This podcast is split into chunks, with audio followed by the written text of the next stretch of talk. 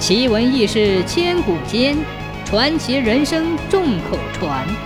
千古奇谈。从前有一位先生，在县城里开了一家私塾，授业解惑，极受人们敬重。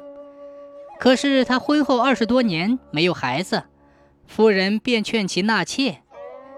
先生说：“我虽然没有儿子，可是善尽职责。”为国培养有用之才，这是真正有后。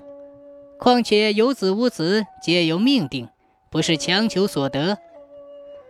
夫人苦劝无果，便索性自作主张，到林家下聘礼，把他家年轻的女儿迎进了家门。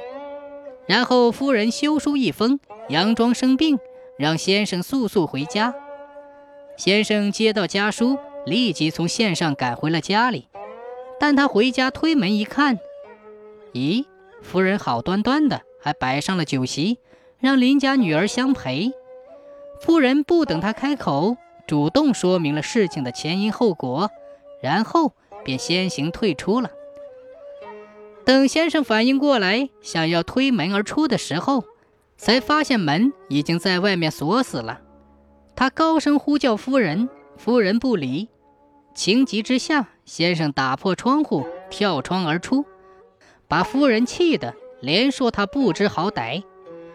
先生一脸正色地说：“这姑娘年方十八，我只愿她将来能嫁一个好人家。